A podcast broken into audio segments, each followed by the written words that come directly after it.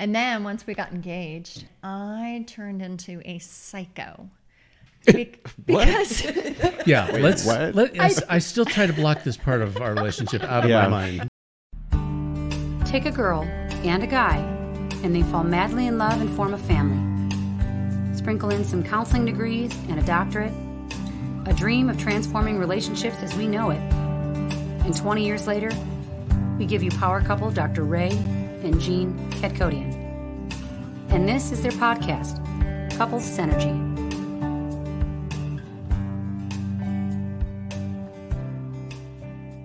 Well, welcome back to another episode of Couples Synergy with Dr. Ray and Jean. Hi, I am Dr. Ray. And I'm Jean, and this is our podcast about love, marriage, and relationships. Please check us out online at couplessynergy.com or on Facebook and Instagram, YouTube, LinkedIn, Twitter.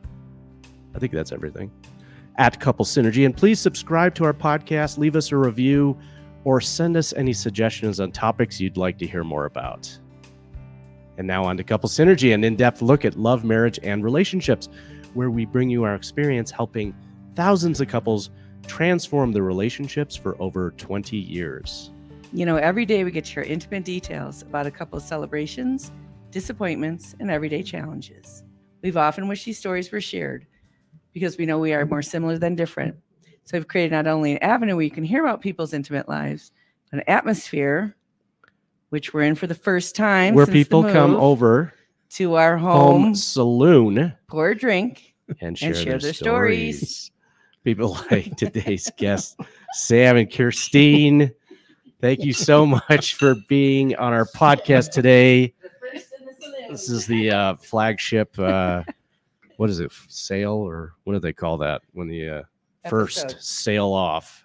voyage. voyage voyage uh, first maiden voyage of the saloon here and you know what if you take a look here this stained glass here uh, that Jean did it's uh, fantastic this is the lion and scorpion saloon So our guests tonight, they actually own the lodge that we're doing the couples synergy weekend intensive retreat. the lodge at needle rock look it up Mhm. And the lodge is actually right in between those two mountains. or if you look on the other side you know back that Uh, way that's a little bit of a Yeah. whiteout right now. you might be able to see it through the snowstorm. But uh, well, uh, Sam and Kerstin, thank you so much for being on our podcast today. We usually ask first off, we start off about if you guys can tell us a little bit about yourselves. How old are you? How long have you guys been together? And what do you do for a living? And I'm Sam Kimbriel. I'm uh, a 61, which is tough. Um, so um, as, as I passed 60, I, I realized that there are things that if you're going to do it, you better hurry. And Yeah. so Like own a lodge? that's right, like own a lodge, for instance. and I'm a serial entrepreneur who bought and sold businesses and real estate and all kinds of stuff through my career, and um, and uh, and also uh, grew up in a excuse me a family in uh, Denver in Lakewood, uh, outside of Denver, and. Uh, just you know grew up in the Rocky Mountains and uh, hiked a lot and fished a lot and and also really just uh, enjoyed um, lots of great friendships over the years and that kind of stuff. So it's been been a, a very special thing to move to the Western Slope, leave all of our friends who now are moving over here, which is really funny. Um, Yeah, and yeah. We've, we're five hours away, and uh, I think we've uh, we've sold five or six houses to people that we know who are Don't tell anyone else. It's getting know, crowded right? over We're trying not to. Can you guys tell us the story of how you met? So we were both uh, in real estate. I was uh, investing in real estate, and uh, she was a realtor, and uh, she um, was officing with a guy that I was doing quite a bit of work with, and he, um, I was working on a deal that uh, was in foreclosure. It was this lady who was about to lose this property, and so uh, we were trying to kind of rescue her, um, and um, and this uh, this girl shows up at the courthouse who uh, uh, this uh, this old guy had sent up to say, hey, you know, why don't you help this deal? See if you can help it come together. And um, and we just started kind of chatting, and um, and it was like, you know, there's something kind of neat about her, and and I think she maybe felt the same thing, and and both of us were dating other people, and so it wasn't like there was any any real relationship thing there. But uh, six months later, when we saw each other again, we uh, we started uh, looking at real estate together, and uh, and every once in a while we kind of go to lunch after we were looking at real estate, and then every once So you guys weren't dating, but you were going to buy a house together? Well, no, no, no, no, no, no. I, was, showing him property. you know, in fact, one of the things we I tell was people. showing him investment property. It's an investment. That's right. We tell people if you don't have enough commitment to get married, don't have enough commitment to get on a mortgage together. Right. it's just Yeah. we've we've seen so many of those deals blow up, but then we get to sell two houses to two other people. So it's, but anyway, we um, we we start spending some time uh, together. Then uh, not looking at real estate and just having lunch and. Uh, and then uh, one day uh, we were talking about going out, and you said, Well, he asked me to dinner one night, and there was no real estate involved, just dinner. And I said, Here's the deal I want to get married, I want to have kids. I know you've been there, done that. If you're not interested, let's not waste our time. He's like, but it's And- just dinner. I know, right? I don't know. and he go to said, Pizza Hut." he said, you know what? My favorite thing I've ever done in my life is be a dad, and if I found the right person, I'd do it again. Hmm. And I said, great. What time are you picking me up? And so we did. And The rest is history. And that was about 20, almost Two 22 years years, ago. ago. Yeah. We dated for about ago. two years and uh, or a year and a half.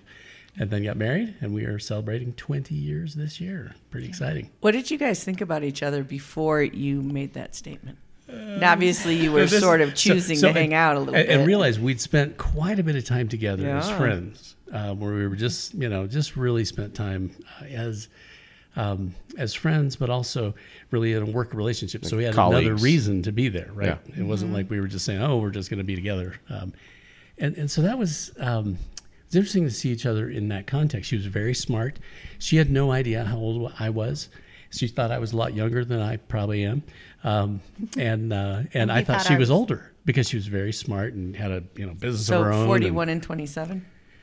uh, yes, Mm-hmm. yes. Um, and she was uh, very, um, really fun. Um, and and we just you know kind of had a lot of similar interests. We both love to cook and we both love to eat. I like to eat more and she liked to cook more, so that really worked out synergistically, as it were. and uh, and then she was um, she was very um, intellectual. She liked to talk about things, um, and she didn't mind disagreeing about things. And that was really important to our relationship then and now, and really with our friendships.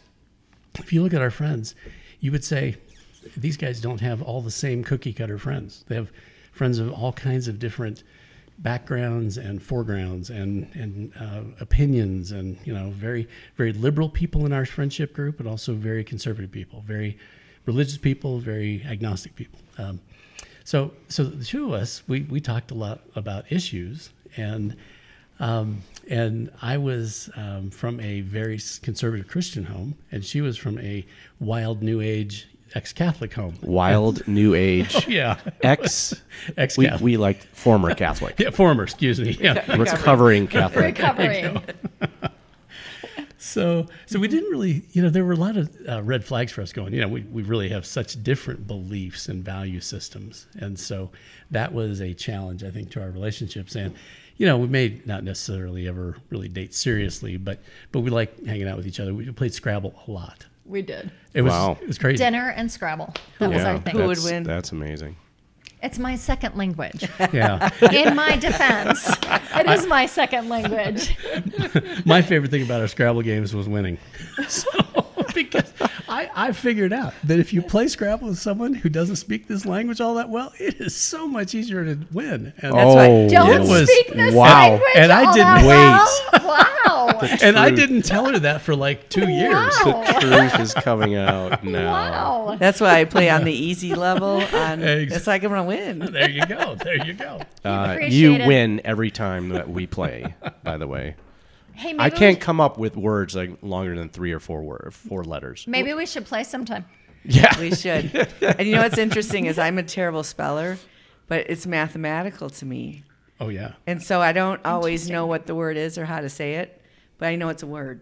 It's kind of weird. Mm. Interesting. Yeah. There you go. There you go. And I always want to throw German words down, and he says I can't.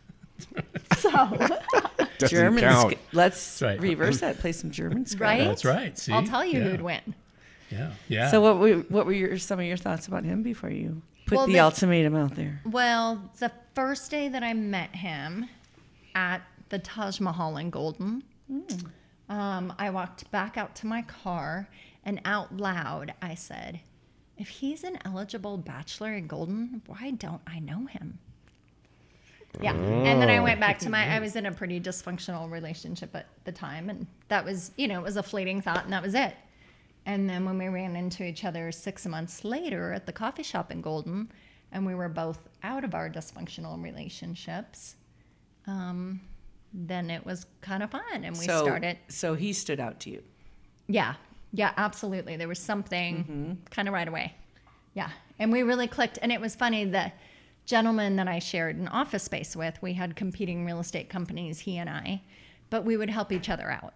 And so he called me that day and he said, Hey, I'm out showing property, but I have this client at the courthouse. Can you meet him and can you go help?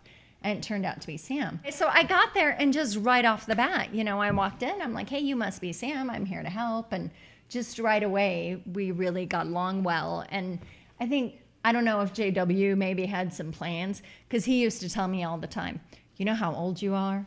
You know the odds of you getting struck by lightning are higher than you getting married at this point in your life. Wow. Yeah, he was he was awesome.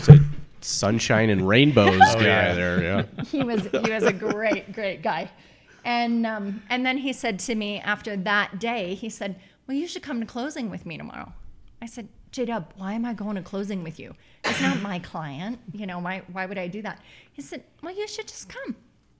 And so then I went the next day to closing. I don't know why. I just sat there, looked pretty or something, and um, and then we didn't see each other for six months. So that was pretty funny. But I think maybe JW maybe had a little, I don't know. He had some plans. Maybe, maybe. Yeah. He wanted to see me married off or something. He was tired of. So my question here is, um, was Sam wearing the cowboy hat? He was not. He wasn't. He was not. Oh. I Oh. was a city slicker back then. Oh, you were a a, city yeah, slicker. That was Right. before we moved to Crawford. I was driving a BMW convertible. That was a problem. And what'd you drive here tonight? yeah, an Audi. An Audi. Yeah, yeah. That's true. I almost didn't date him because of his car. Really? I was oh. like, BMW driver, they're not nice on the no, road, right? That's right. Actually, Right. the statistics show that BMW drivers are the worst drivers. Really? They're They are. aggressive See? So I've and gotten rude. better. Yes. Yeah. And so, but So you were you were willing to look past that. I was. Yeah, I yeah. was. I'd drive the Tahoe to pick her up for the first date. I think you did actually. Oh well. yeah, okay. So Yeah. It was no tough. cowboy hat. No cowboy hat. No, right. no. Nope. Nope. I think I had hair back then too, which was exciting. You too. did. You had hair. Yeah, a little more at least. So, what was it about each other that you fell in love with? Oh man, there were so many things. Um, Let me count so, the So I ways. have to say this. Seriously. The, really, the first thing she fell in love with, we were, we're at lunch, you know, kind of our first lunch together, and we'd just been looking at real estate. Go to lunch, and uh, and she she's like, we're having this really nice conversation, and she. I wasn't going um, to share this publicly, but whatever. Oh, okay. Oh, okay. Well, in that case, I better not tell. It wouldn't be the till- first time Wait till next on our week podcast. when Sam says something stupid. um, so we we uh, we're sitting there. And she she kind of looks at me. She says, "Are you like um, you know like spiritual or something?" And I said, "Yeah, I'm a Buddhist." And she goes, "Really? Oh my gosh!" Tell me more. She's like, "I think I'm in love with you now." So he for 10, So ten, 10 minutes. I'm reeling her in on the Buddhist thing because, you know, it been She's okay. I'm just, Well- I'm just kidding. I'm a Presbyterian. Okay. So She's ten like, minutes "Oh." though, he goes on about this whole Buddhist thing, and I'm literally sitting across from him and salivating. And I'm like, oh, I have found the one. He's got this Zen thing going on, and like I am just. And finally, after ten minutes, he goes, "I'm just kidding. I'm a Christian." I said, "Oh, that's too bad." That's too bad. It was, That was the end of that. Yep. yeah. we didn't talk about It about time was like he was exotic and mysterious. then he's just oh, he's Christian. Okay. Oh, it is. Disappointment. Okay, so But now you no, can tell your story. Um, we just we just really connected. We were just able, like Sam said, we were able to talk about so many things, even though we disagreed um, about things, and we just really we just connected on so many levels. And then once we sort of started hanging out more seriously, um, within what three months, my dad passed away, and that rocked my world.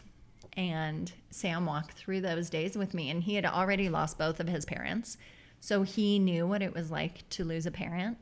And my dad and I were super, super close, and it, it's a crazy story. Um, and I think that really galvanized our relationship because he was just there for me and walked me through these deep waters and just loved me well. Yeah. Did And- you know her dad? No. No, we never met. We probably would have met within the next month or two, you know. And uh, he lived in Vermont, but um, he was gone in a in a moment, and uh, so I was flying up to go talk to him and to tell him about Sam. Oh wow. Um, and he passed away the day that I was flying up. Wow. Yeah, in a freak accident. He was killed by his pet elk. It was a crazy, crazy thing. And I flew into Hartford, Connecticut, and he lived in Vermont. And I got there at what, 10 o'clock at night or something. He was supposed to come get me, and he never showed up. And I called Sam and said, Hey, I made it. I'm here. My dad's late. You know, finally, two in the morning, Sam said, You need to get out of the airport go get a room. So I took a hotel shuttle to the nearest hotel and uh, started calling hospitals and Did he live alone? police alone? stations. He lived alone. Wow. And calling all the states he was passing through, and there were no reports of accidents. There was nothing. There was nothing. So I waited until six o'clock the next morning and called his neighbors and his best friends. And I said, Hey, you guys, I'm here in a hotel room by myself, and dad's not here. And she said some choice words. And I said, Yeah, I know. And mm-hmm. she said, I'll call you back. And half an hour later, I got the call. And I'm in a hotel room all by myself, three hours from anyone. And you're like 28. Mm-hmm. 20, yeah. I think you were younger than that. I, I think you I was 27. Yeah, I think I was 27. Had just bought my first home. Um, had just convinced my dad to come down and help me. I bought this horrible fixer upper fun house thing, and my dad was going to come down and help me work on it. And he, um, they found him outside with his elk. He had Yeah. lots of pets, and he was a rescue guy, so he'd rescue animals. Wow. Wow. That is quite a story. It's crazy. So you said the neighbor had some choice words to say, and you said, "Yeah, I know." What? Why is that? What's? I just knew um, when I took the shuttle to the hotel, I saw myself sitting at my dining room table writing his eulogy. And I just, like, I just knew. And my dad and I were super tight. Um, and so when I called her, you know, she just, and Kind of like everybody knew something was bad. yeah. And then she called me Like back he half would an not hour not later. have been there. He would Right, he would have figured out. He didn't have a cell phone or anything, but he would have figured out how to come get his little girl at the airport in the middle of the night. Yeah. So um, her husband came and got me. They wanted him to wait until the coroner got there, and he said, "I don't think so." And he came and got me, and I spent two weeks with him, and it was it was a crazy time in my life. Left at my voicemail on my business was just I said, leave me a message. I've had a family emergency. I might call you back. I have no idea how my business survived that year because it, it was a full year of chaos for sure. So you guys talked about being in dysfunctional relationships prior to meeting each other. Yeah. Yep. What? Why did you bring this up? Well, what did you guys learn from those past relationships that impacts your relationship now together? You know, I think one of the things that um, so so having gone through a uh, marriage and divorce, which was extremely painful, um, I think you learn that as a young person, you make really foolish choices sometimes, uh, both to get married, but also in a marriage. You you just don't choose uh, well. You don't you don't nurture each other. You don't you're, you're not in a mature state of mind sometimes to be able to care for another person. And I think that's very often why young people who, who get married very young, as they as they uh, work out their relationship, and now they got kids, and they're trying to get a house, and oh my gosh, got car payments, and what are we gonna do about you know our business, and all of that stuff, the pressures of life sort of squeeze us into its mold. Did Yeah. you get married young? Yeah, so I was married very Okay. young. Um, I, we had three kids, and um, and I think um, my my parents were both diagnosed with terminal illnesses. Um, I had been very very ill. Um, had a, uh, um, a sinus infection that just would not go away over months and years. So finally, I went to the doctor. He said, oh, "You know, we're gonna have to do surgery." They said, "Oh, you'll be in in the morning, out in the afternoon." I said, "No big deal. We'll we'll get set up." I was in intensive care for five days. Nearly died. Went back to the hospital a week later.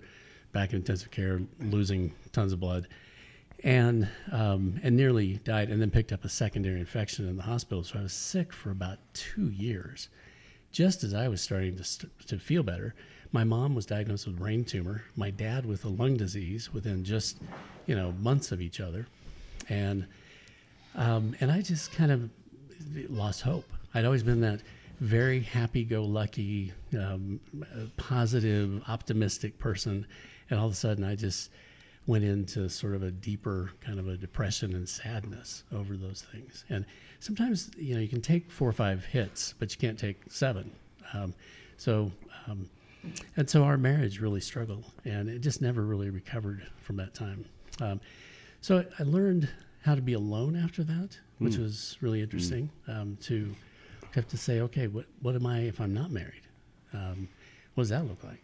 And and and having three kids that I just adored, and and wanting to be a great dad to them, even in the midst of this, um, and really just just loving them like crazy, and and feeling an obligation to love them as well. Um, I was offered some of the coolest jobs around the country, I can tell you, and and I didn't take them because I wanted to stay in Denver next to my kids. Uh-huh. Um, and so so that was interesting. The dating um, after that, um, what I found was uh, many of the people that were eligible um, had so many issues.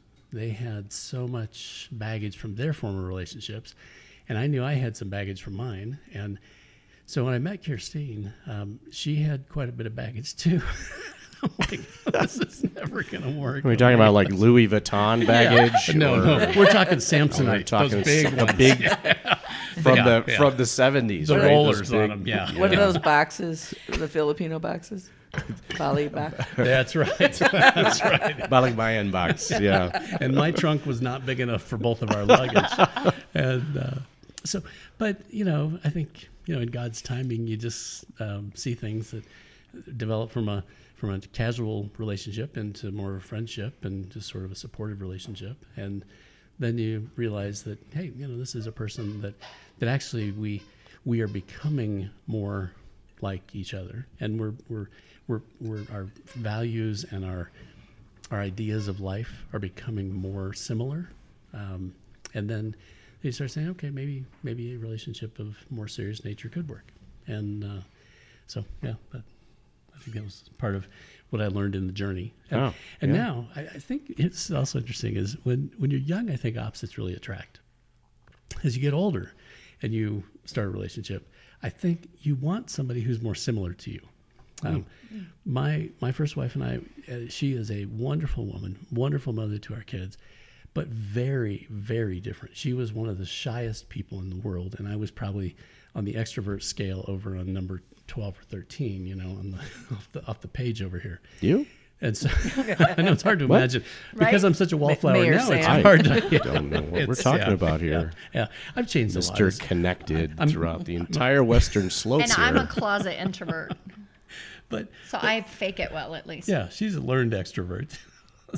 So- but we, but we just had a lot osmosis. more in common. She's Ex- learned through osmosis. I, I right, try to. I rub up on yeah, him. yeah. uh, so anyway, I think that was part for me. What do you How about for you? Uh, not to get involved with an addict. Um, I I had a problem sort of wanting to help and rescue, and Sam is. I always tell people Sam's the first guy that I ever dated that wasn't an addict um, or had an alcohol problem. Um, however, he does have other addictions, um, like real estate being one of them, and that's what brought us to the Western Slope. But that's a much healthier problem. One makes you money, right? The The other, other one Makes you lose it all. makes you lose it all. Right. Yeah. Um, so I learned that. And then I learned to just, I think also, like I said, to be very blunt with what I wanted. I, you know, wasted several years and several relationships that I thought were going to where I wanted them to go and they weren't. Um, and now, of course, I'm so thankful they didn't. But I was pretty, pretty blunt with this is what I'd like. And, you know, if you're not interested, then let's just not do it. And I had nothing to lose by putting it out there way early on. It- you know, that's pretty amazing because as young girls, when we go through puberty, our brains actually wire to be pleasing to others.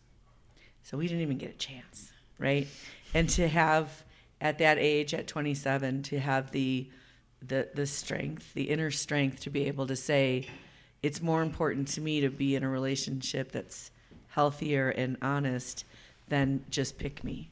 Mm-hmm. And I had a similar journey and and it was really amazing when you can finally get there as opposed to being younger and thinking, well, who's going to want me? Yeah. And so I have to hmm. Take whatever comes my way. Yeah. And our, our, our stories are somewhat similar. We both had some pretty unhealthy relationships yeah. before we met. And, and I think it became part of our passion of doing this work. Mm-hmm. Sure. And we did it differently. Mm-hmm. You know, we didn't live together until after we got married.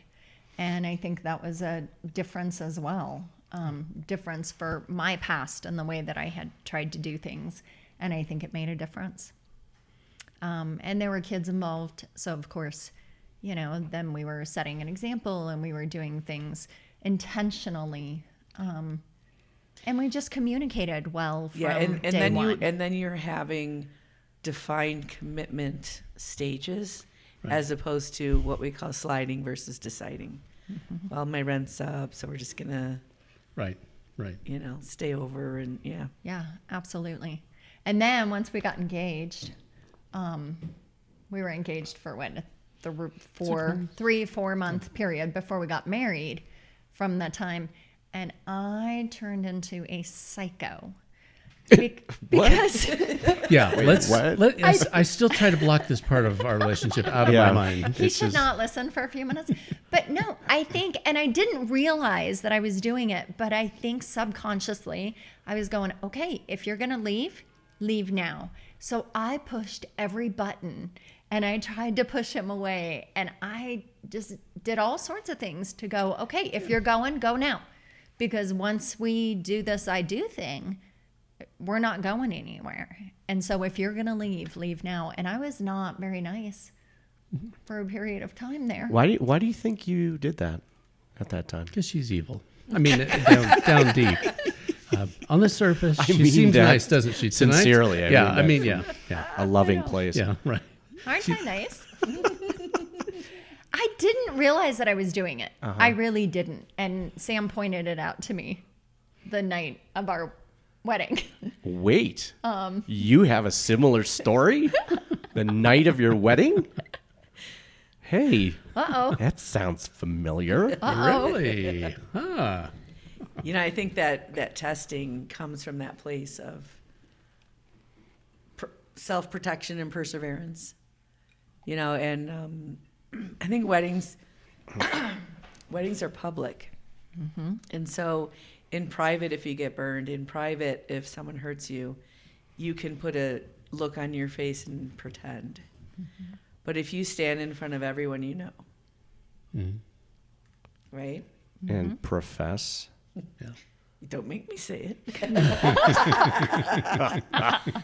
you know, and then it and then it's public and it's mm-hmm. it's humiliation and that was that was a big factor for me. Mm. Yeah, the night of our the morning is one in the morning I call him I said I'm not doing this.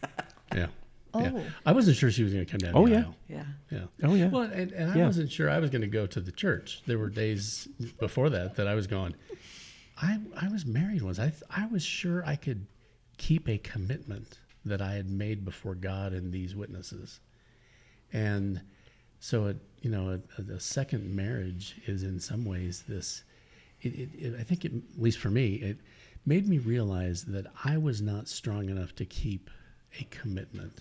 That it was by God's grace, at least in my life, that that I could even keep these commitments. That I that I that I have a chance of this. This is going to take divine intervention or strength from above or whatever you call that. For me, that was a a realization that I came to that said, I can I can step into this relying on on faith on on God somehow to help me do this. And uh, so for me, I think I think that's really important because there's a reason we say vows.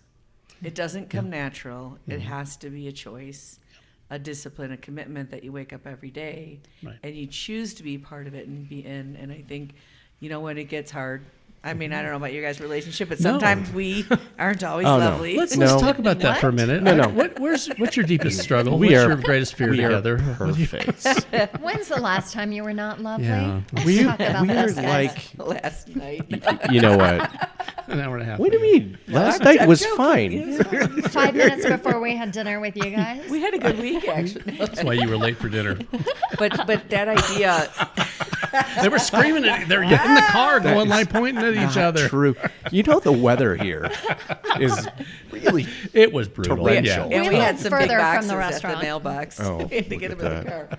So, but that idea that that you know, and people will say, well, it, if it doesn't just come naturally, it's not meant to be. Right. Mm. That is so false. It No. takes work. Right. Yeah. Right. It is. There's a book called um, The Art of Loving, and he says it's an art form. And if you want to be mm-hmm. a good, you know, ice figure skater, Artist you gotta whatever. you gotta practice your art. Yeah. And people want it to come to them. They don't want to have to put the effort out for it. Right. And the whole follow your heart thing. Really? I mean, the heart is the deceitful above mm. all things. It's like, you know, gosh, you know, I, I like ice cream a lot of ice cream every day, I think four or five times a day. art. My heart loves ice cream. You go, you, you're going to die though. Well, yeah, but it's, I'm following my heart. But then your heart stops. Right. It must be Right. okay. and then my heart stops. then and you I don't- stop following. Right, yeah. Guess he stopped following his heart. So, but I, but I think you know marriage is that way. It's, and and good marriages I think breathe. There are times that you are you know you're you're far apart from each other, and um, and and you're and you're saying to yourself what what's going to bring us back together? How do we how do we get back to where we were or those questions? Um, and there are other times that you're so close to each other you don't want to get out of bed. You don't want to do anything believe else. Right. Like in either direction, like I, I can't believe I like this person so much. and then it's like I can't believe I hate this I used to hate so this person You're yesterday. Not, so you're not much. talking about. She's Dr. saying that Idaho, right? allegedly. Right. of Right. course. Exactly. As an example. It's, it's an allegory. Allegory. It's not Whatever about you. allegory, analogy, Yep, metaphor. yep, I don't know. yep, yeah. Pick a word. It's a I think I That's said what that you to say. my It's a rhyme within a time. Rhyme. like, how can you hate someone so much that you love? and they're like, uh huh. Yeah. Because it's real. It's just because when we get disconnected, Right. we get distorted in our thinking. I think what brings us back together because when you're out here, your heart is going, "Hey, you know, I could go to you know Tahiti with the girl on the TV or something." You know, there's there's all of that, and I think some point you go, you go, "Oh, no, no, no, hold on, hold on." What keeps you in the game and brings you to the point where you have a chance of coming back together is commitment or crisis. In my um, analysis, I mean, I just look at it and go, people that go through their their their marriage is a wreck, and all of a sudden their son gets in a car accident, and mm-hmm. man, all of a sudden their their relationship comes back together to to to get through this crisis, and they they stay together for the rest of their lives. You're And- wondering what happened. Well, it's kind of a double-edged sword because it, it could be a false type of thing, and a lot of couples create crisis. Yes. Some couples they are locked in chaos. Yep. And so they have to keep the crisis going, Yeah. so they stay in survival mode. Right. So because if they stop and they pause, then they're really going to have to look at the problems going on. yeah, boy, that's a great yeah great way to look at it. So What's your guys' engagement story? so First, he uh, had to ask my mother because my dad was gone. and JW. Oh So yeah, the guy was NJW, the partner. realtor, because he was kind of a father figure to her. Oh, her. wow, So I- JW. So I, really felt like and who just who passed just away. passed away about a month ago. Good guy. Oh.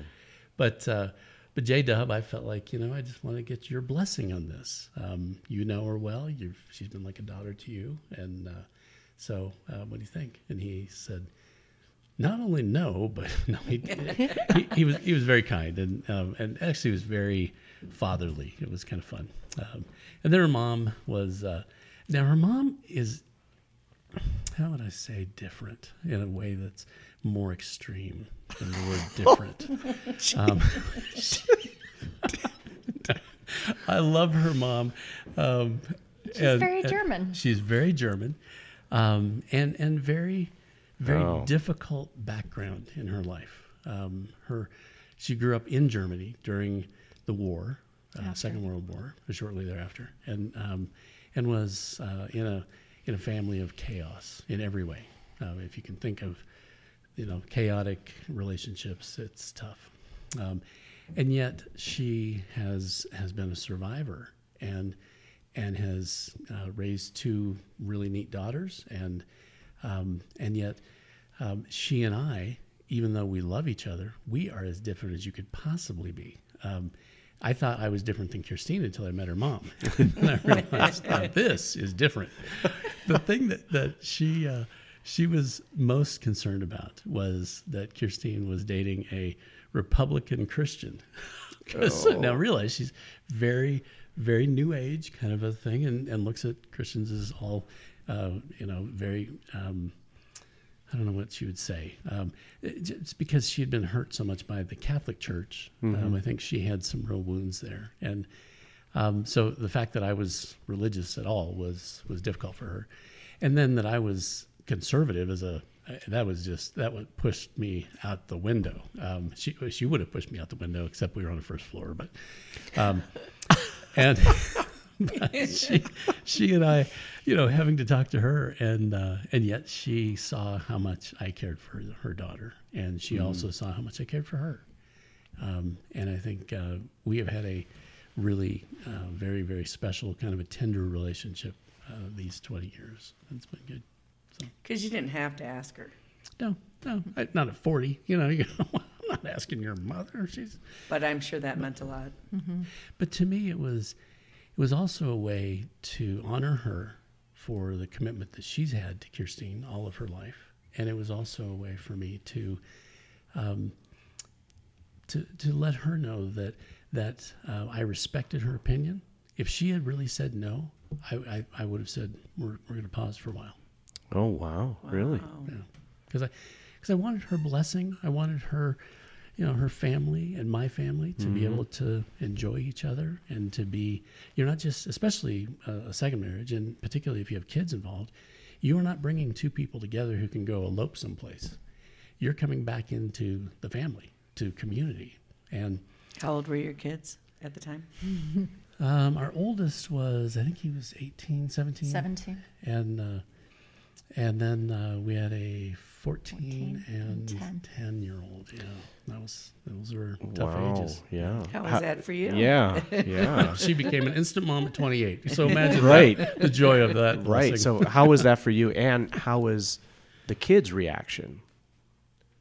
They and, were I, good. and I'm going to stoke the fire because here in Colorado, you have to stoke the fire Right. at night. oh i thought you were talking about stoking the fire no, of our I thought this conversation was right stoking now the fire. Well, I yeah. c- I, could do that too if you guys would Put some like. wood on but- the okay. But you literally mean I literally you have to stoke mean the fire. yeah um there were good days and there were bad days you know it was it it, it was hard um and each of the kids took it and reacted in different ways and um we've worked through a lot in 20 years and i think we're in a place now where it's really good with all three of them um, and bringing the fourth one into it.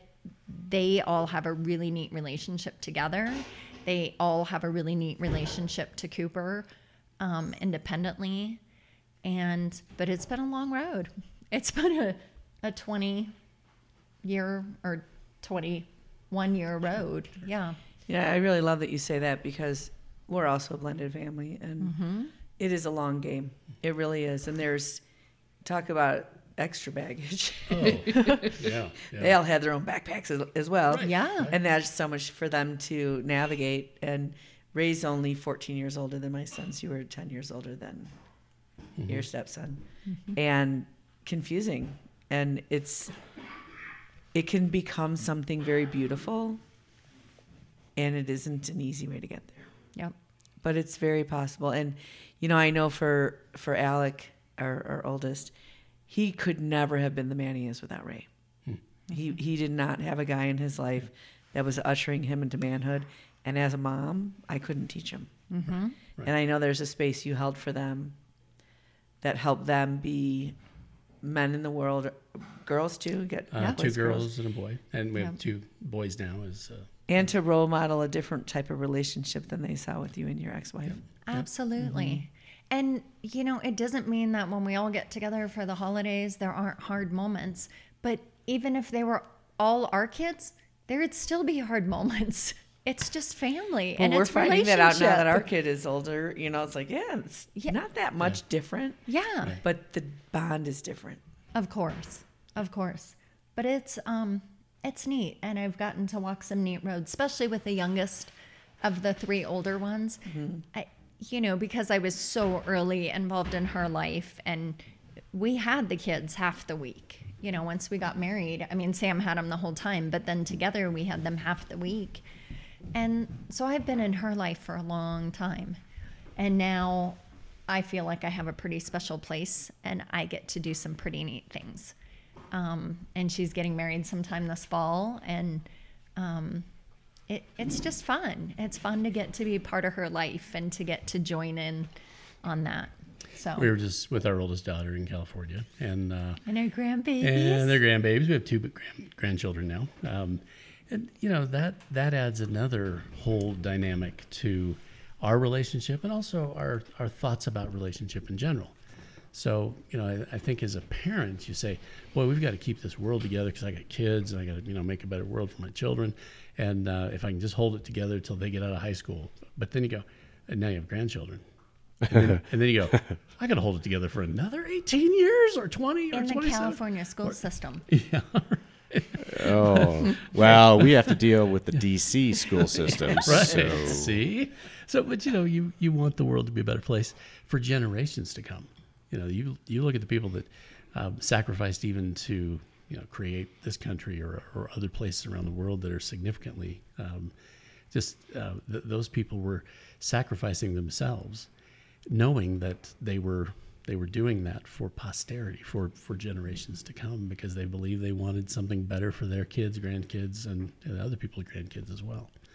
And so i think as a i think as a couple we've we've said look we, we want to make the world a better place whatever, whatever that takes. We have, we have lodge that we do that in and we we like to work together. Some couples can't do that um, but we really do enjoy working together and you know cleaning and fixing and um, and uh, serving people that uh, come to the lodge. And we want it to be a place where where it's a safe place for them to be them and for them to wrestle with who they are um, who who they are together sometimes um, even if it's a family or a, even if it's a civic organization um, uh, corporations to be able to watch a corporation come and wrestle with the issues of relationship over a four or five day period together. And just so you know, anyone who's considering going to the couples synergy weekend intensive, there will be no wrestling going on Together. We are not going to be sanctioning any wrestling in any way. Just a disclaimer. externally. Just a we're having disclaimer. gong battle Right. though. From, I don't understand. we do have a pond. You will know very shortly. I So don't know how that how that plays out, but I'm sure we could figure out a, an exercise with a pond there, there are so many people in the world who feel lost, who feel like they're struggling to find purpose and meaning, and it's so incredibly simple. It's what can I offer? It's never about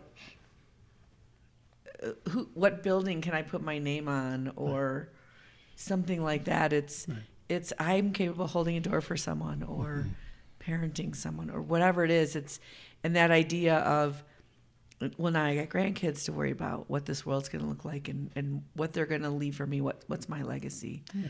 And we've got that so backwards. Mm-hmm. And we need those things to help us stay together during those tough times and you guys got 13 extra bedrooms so you could go We got- sprawl out if you need to we don't have to leave. we can just leave that wing. We try, to, over there. we try to only do that during times of I'm leaving you. COVID, COVID and radiation. But that is so important to Hmm. get when when your mindset gets right. And maybe it does take some maturity to get there, of what can I offer, Mm-hmm. and you feel so much fuller and more purposeful and meaningful when you stay in that place rather than what can I get. Mm, absolutely. Yeah, I, I like. I had a friend who was a, a psychologist years ago who said, friendship is always about something else, and what he meant by that is that it's always about, you know, some activity or your workmates or you're in church together or you're in a civic club of some kind, and that the friendship grows out of that. And It's I a think- common bond. right, Yeah. right, and I think Proximity.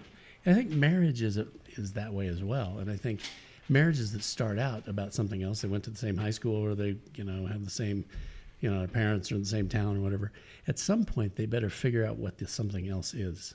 And for us, that something else was serving, and if we serve together, mm-hmm. then then our relationship has this this output that it's not all just us us looking at each other going, man, we just got to build a strong marriage. it's, it's like, no, we have to build a shed over there by the so that we can you know serve the serve the next uh, group that's coming in or whatever. Well, I mean, what you are actually talking about is evolution. Is that a marriage has to evolve, Right, right. You know, and there needs to be this forward progression where a couple's working on something, they're moving forward, they're reaching a goal together, you know, and then that next goal and the next goal, and not not in the sense of, uh, you know, we need that chaos, right, right. but we need something that we have a common vision about. yeah yep. right? And and a lot of couples they end up divorcing because they lack that common vision. Mm-hmm. Especially when they when their kids leave. Right. You were saying a minute ago. It's like, Absolutely. Man, when kids leave, it's all of a sudden like, well, we've been doing kids for all this time. We've been soccer Yeah. games and making sure they got to the best schools and the best college, and and now they're gone. And well, well what do we do now? Yeah. Well, it's just yeah. about us. Oh, we're gonna have retirement, or we're gonna we're gonna spend all of our time traveling together without any mission. You're not on mission then, and you better But- figure out a new mission. Right, right, and a lot of those couples they've been separated for so many years, Yeah. Yep. and now it's like the kids are gone. Now we're going to rejoin together. Well, Right. how do you do that? There's so much of a gap between. Yeah. So, so you know, our listeners are probably thinking in the back of their head, I heard COVID and I heard radiation. Oh, oh yeah. and that- they're like, "What is that? Wait, what was that?" So maybe we can like rewind the tape here and go back to that and, and talk a little bit about that. Yeah. Um, so, um, about five years ago, um, we, uh, we, we, along with a lodge, we decided to start a restaurant because we were insane. And, uh, Only and, I, one of us. and I'm a real estate It guy. goes back to the addiction thing. and so I bought an old restaurant building. And I heard it was wonderful. It was by the well, way. good. Thank you. Yeah. it was. It was uh, fun. fun to do it, and and we, we did it with as much excellence as we possibly could. But two weeks after we opened, after spending eight months preparing a building, getting it ready to go, and uh, getting the staff ready and all that, uh, Kerstin was diagnosed with breast cancer, and and uh, you would kind of think a young, healthy person with breast cancer would be uh, probably the best option. Is you know you want to be young and healthy, be able to fight it. But usually, what that means is that it has overcome your immune system. As as an old person gets cancer, it's usually that there's just cell degradation and it's going to go slowly. But most people who get cancer young uh, really struggle to to keep it at bay and so it was it was pretty serious, and uh, and we had to walk through that together. And Cooper had to walk through it with us, um, and so he was uh, ten at the time, and uh, you know, just for a ten-year-old kid to look uh, his mom's mortality and and have to face that, and um, and me think about losing my wife. Um, who I thought was a lot younger than I was, and uh, she was going to take care of me when I. And, and let's not get Turns into that. Turns out he married a dud. No, but we we really did. We had to really, you know, lean into each other, lean into our faith, lean into some of our community, um, and we had just kind of moved to this area. So again, most of our real friends were on the other side of the slope, and we're five hours away from family, friends, kind of out here alone in the Wild West. And so to to cling to each other uh, during that time was kind of what we did, and uh, and really, it's by God's grace. Uh, last week, she got to go off of this terrible chemo pill thing that she's been taking to uh, uh, keep the cancer at bay. Uh, they, the doctors feel like she's um, passed it far enough that this is this is the next step. So um, now we just pray a lot that it doesn't come back. But That's awesome. so that's what we're doing. And if it does, we do. Yep, yep. What was that like for you? Uh, it was scary. Hmm. Yeah, it was pretty shocking. That phone call and that that first appointment with the surgeon, it was pretty scary. Um, and Cooper, like Sam said, Cooper was 10. It was four days before his 11th birthday. And I remember just bringing him his cake for his, and he had a birthday party at the restaurant, of course. We had this cool backyard basement thing, and it was kind of a fun place with cornhole and stuff. And we made this cool cake, and um, I brought him the cake and singing happy birthday and just bawling. Because at that point, we didn't know what we were dealing with yet. I didn't know if it was the last birthday I was going to get to celebrate with him. I didn't know anything. Um, but we just, the three of us really kind of tightened up and um, got through it. And we had just some precious, precious memories during that time. And uh, here we are five years later. And I wouldn't undo it, not at all, because there were such precious moments in it. Um, and it's a journey, and it's you know part of our story for sure, and gives me a way to connect with with women now that I wasn't able to, and um, yeah, but it was it was definitely scary, and then you know it was um, all the emotions, right? You go through all of them for sure. Um, but coming off these drugs 20 days ago, actually, is uh, pretty exciting. And so now we're seeing, kind of waiting, going, okay, what is this going to do coming off? Like, what are we going to have to deal with coming off? So we're still waiting to see. So far, so good. But you know, we kind of live in this strange world where everyone's trying to be the same. Yes. And we're losing the masculinity and we're losing the femininity. And there's so many women struggling with, so I'm assuming these pills affected your hormones. Very much. They were estrogen blockers. Yep. Mm. Yeah. The same kind that they're giving young women right now. Right. To try to keep that, them. oh, by the way, cause cancer. Right. Just a different kind of cancer. Isn't that sad? Yeah. And, you know, to me, it's so complicated to think so there's this little chemical drop in me that is creating these crazy emotions. or are they real? and I know I know for me being on the other side of menopause, there was a moment I knew the difference. Hmm. And I don't know what that's like to have that done, you know, artificially because you're taking medicine for that. And and you do you lose your mind a little bit. You you have invasive thinking that you don't know who, where that comes from. Mm-hmm. And and the power and the and the beauty of being female in this world. Mm-hmm. Mhm. And there's a craziness and a sacredness. Mm-hmm. What what did you learn from that experience? And I treasure that, right? I am one of those women that loves being a woman, and I would not want to be anything else.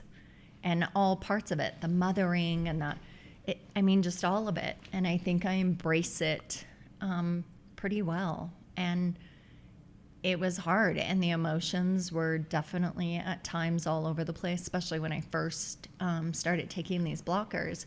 But we talked about it as a family, and we said, you know what? During this time, we're gonna. I tend to wear my feelings on my sleeves anyway, but we really talked about as a family, we're gonna do this, and we're just all gonna be raw. And when we're sad, we're gonna be sad, and we're not gonna put on a happy face because this is gonna be hard sometimes. And when we're angry, we're gonna be angry.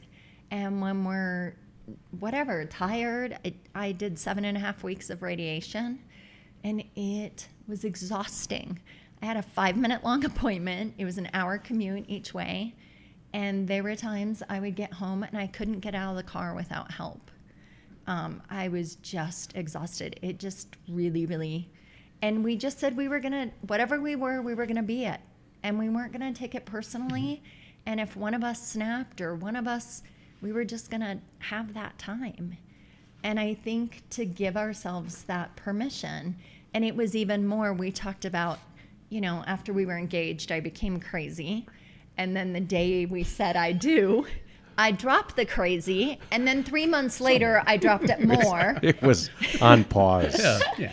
I mean, That's it was okay. it was a gradual decrease, but I definitely when I said when he said I do, uh, like I just exhaled and kind of it was like okay, like he did this and he's in, and I was able to let down a little bit. And then I think as time went on, I was able to let down more and more. And I'm like, okay, he's he's not going anywhere. We're we're in this together, no matter what. And I think during the cancer, we really saw that in each other, and it was like we are just gonna be, and it's gonna be okay. And and there were days that were really really hard. Um, and there were days where we were, were really scared, and there are all the days that you wait. You know, they cut on you, and then you wait for results forever. And then you wait for other results for other things to make other decisions.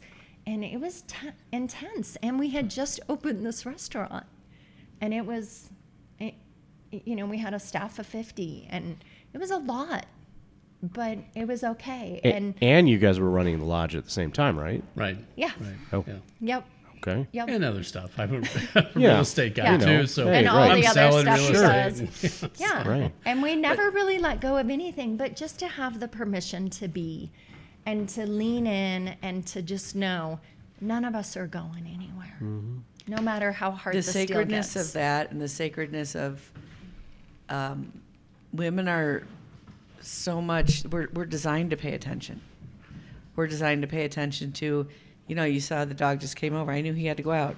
Did you guys know mhm. that? Yep. Yep, yep, yep. but nobody else probably you know it's like you have this thing and you pay attention and so many women try to lock that self that part of themselves up and they mm. tolerate so many things they shouldn't and they get so far into a relationship before they start speaking their truth. Mm-hmm. Mm-hmm. And i promise you that is hurting your partner as well because if it's good for you it's good for your partner.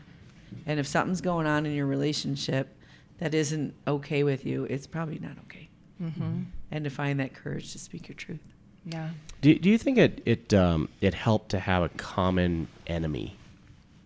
Cancer. You know, The for- cancer? the cancer for for the three of you to be able to deal with you know all of the hormonal fluctuations and the ups and downs and and all of that is that you had this common enemy to all focus on.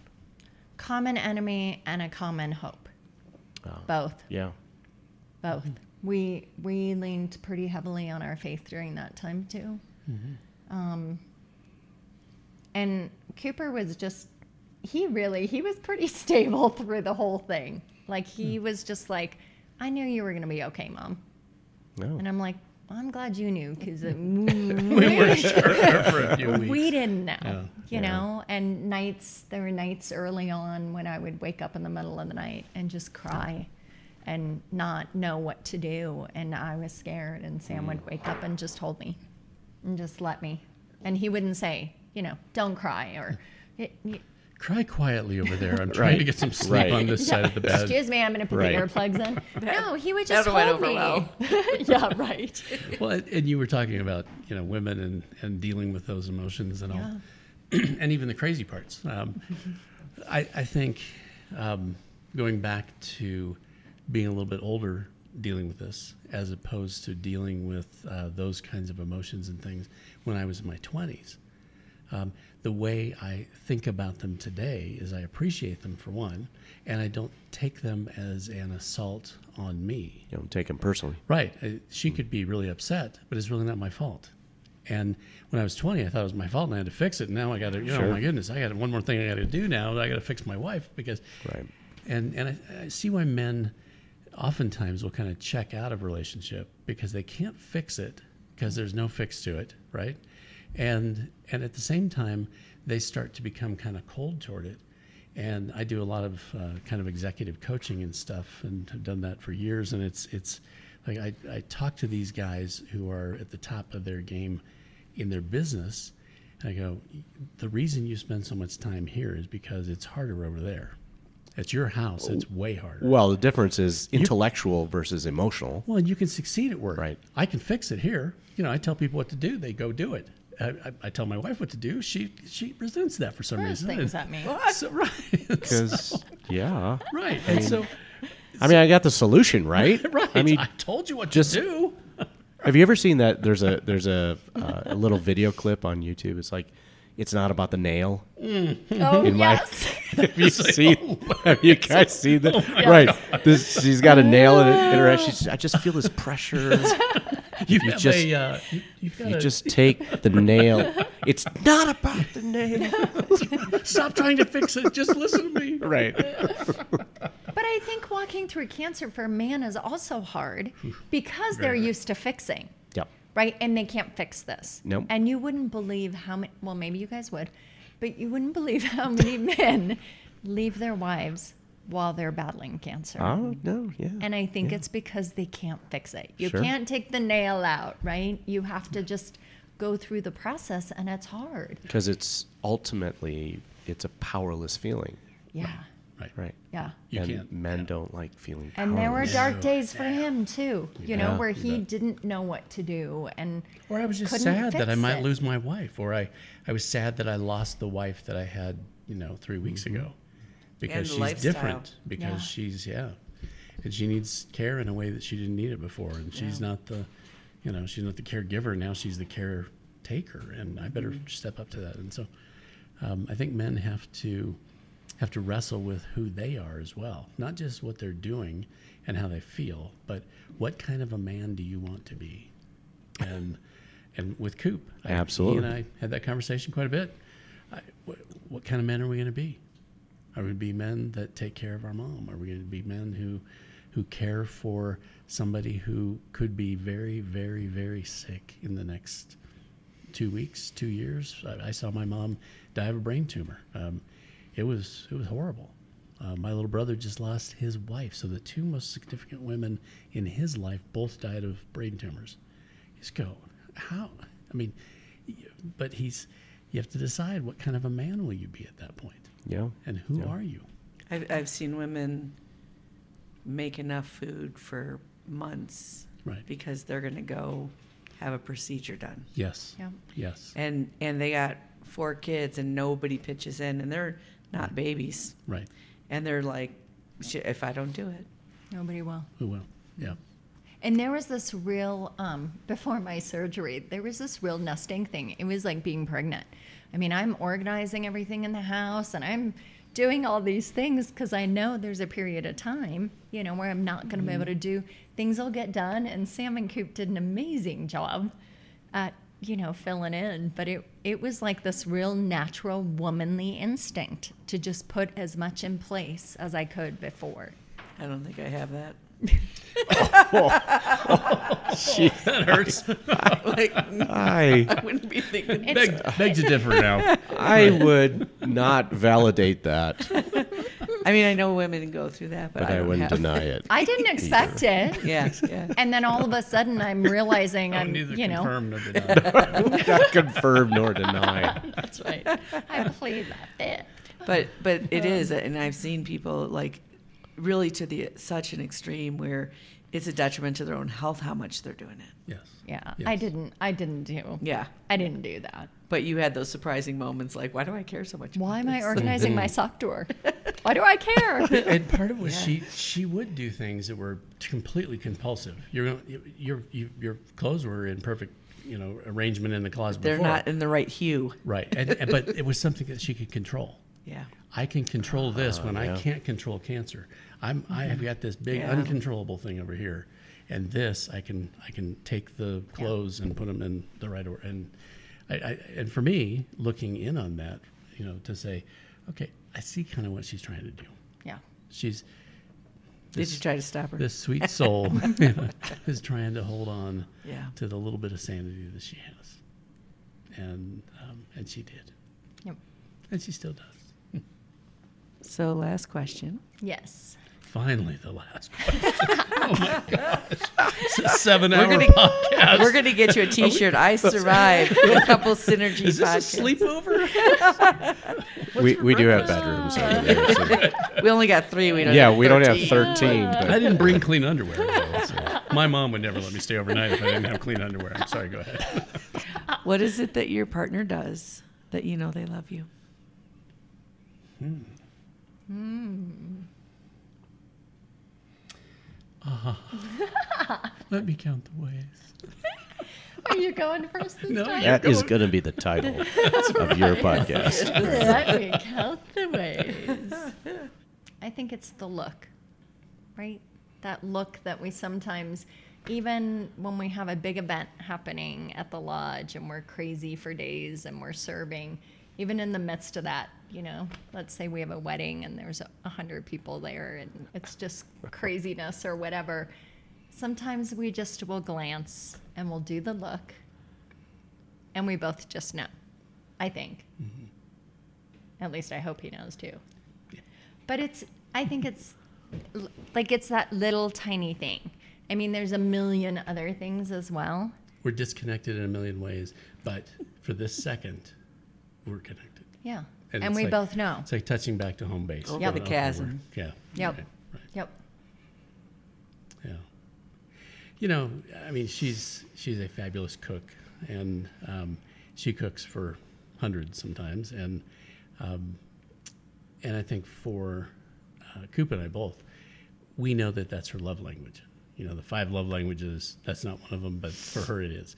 That's her the the sixth, and I had to realize that and start eating a little bit more. And uh, so I'm always about ten pounds heavier than I should be. The sixth love The sixth language. It cooking. is. You heard it here first. And, and she will be the cook on the Couples Synergy Yes, weekend. She It's will, she will be the cook. It's my new book coming out next week, um, and and so for for her, um, that that becomes something that that she can express her love to us, and and, and it's all everything else as well, taking care of things, and Like you I know, made you kombucha today. right, right, which is one of her, Don't you have to ferment that? yeah, Yes. yeah, yeah. It's, So you didn't make it today, right? Well, that's true. I poured it into the bottles Okay, today got it. for the second fermentation. okay. yeah, and wow, it's a lot like drinking Drano, but it's supposed to be good for you. So, um, so anyway, But it's made out of love. Exactly. It's, it's the love. And so You know, technically, it's got alcohol in it, so I don't think you can It have does. Oh, No, not that. Oh, I'm sorry. I get a priest again. it. Lent is almost over. That's right. But you know, we we have a a snuggling kind of a relationship, um, where where we just like being physically connected to each other, um, and and and I think also we really have um, this this sense of kind of doing life together. I, I don't think even when um, I was you know rebuilding a company that had gone out of business literally. Um, and and I told her, hey, you know, I think we should probably step in here and see if we can buy this and rebuild it, and because there are about 350 people who are about to lose their jobs in May of 09, and uh, and I called her and I said, you know, I think I have the the gifts to do this. I think we can, you know, get the money together through investors or whatever. Um, but I think we should we should do this because these people really really need somebody to come in, and uh, and she said, well, if you think uh, God's calling you to do it, I guess go do it. And uh, and I said it's going to be 16 hour days. Um, and it's yeah, and it and it was. For, And I said, was two. yeah, I said for the first year it's going to be that, and maybe you know down to 10 or so of the after that. But uh, but to get a company turned around, it is just a huge lift. It is. It's like that that the big guys, you know, that push the rocks in the field or the big tires or something. Everything is about being able to get the rock to move. Once you get it moving, um, it- you can keep it moving. But but getting it turned around and the rock is actually rolling towards you, and you got to stop the rock and turn it its direction. It is uh, it, it's yeoman's duty, and so. But even during that whole time, I knew that she supported um, what what I was doing, and and was there when I'd get home and I was exhausted, and you know I'd be back on my laptop, you know, at, at two o'clock in the morning or whatever, uh, trying to put things back together, and and and um, and to know that she was just there saying, "Hey, I'm I'm with you. I'm I'm behind you. I'm in your corner." Um, that is a love that is far more than all those other loves that that we know. I think um, just somebody that you know you can rely on, that's honest with you, that will that will carry you through some of those dark days. That uh, and then then I was much better able to do the things that I felt called to do. You know, I, I knew I could do this because I have somebody at home who is is with me in it, no matter what. And uh, so, anyway, That's awesome. kind of. Well, Sam and Kerstin, thank you f- so much for being on our podcast today. All right, good to be with you guys. Thank you for being part of the Couples Synergy community, oh, Good, good. Which right now stretches over 250,000 unique downloads in over 140 countries. That's Wow. awesome. That's awesome, you guys. Congratulations. We're looking forward to meeting some of your people. Yes. yeah. You know, people have been sharing stories since the beginning of time to bond and heal and grow. And we hope by that by you guys sharing your story, it's enriched your lives and the lives of our listeners. Good. Thank you. We do too. God bless you. We want to thank all of you for joining us today on Couples Synergy. Our passion is in helping couples and people have happy and healthy relationships. And this podcast gives us a fun way of bringing our knowledge and expertise to you, our listeners. For all of you listening, please let us know how you enjoyed the show. If you have any questions, comments, or topic suggestions, please email us at contact at couplessynergy.com for more information about Couples Synergy and our programs such as Relationship 101, the Home Study Course, the Couples Weekend Intensive, which is coming up April 20 to the 23rd at the Lodge at Needle Rock, and our premier coaching program called Couple to Couple. Look us up online at couplessynergy.com. And if you know someone who can benefit from this episode, please download it and share it. And thank you for listening. Until next time, synergize your life and synergize your love. You have been listening to Couples Synergy with Dr. Ray and Jean Ketkodian. Couples Synergy was recorded, edited, and produced by Dr. Ray and Jean Ketkodian. Voiceover and music entitled Breathe and Let Go was recorded and composed by Gina Gonzalez.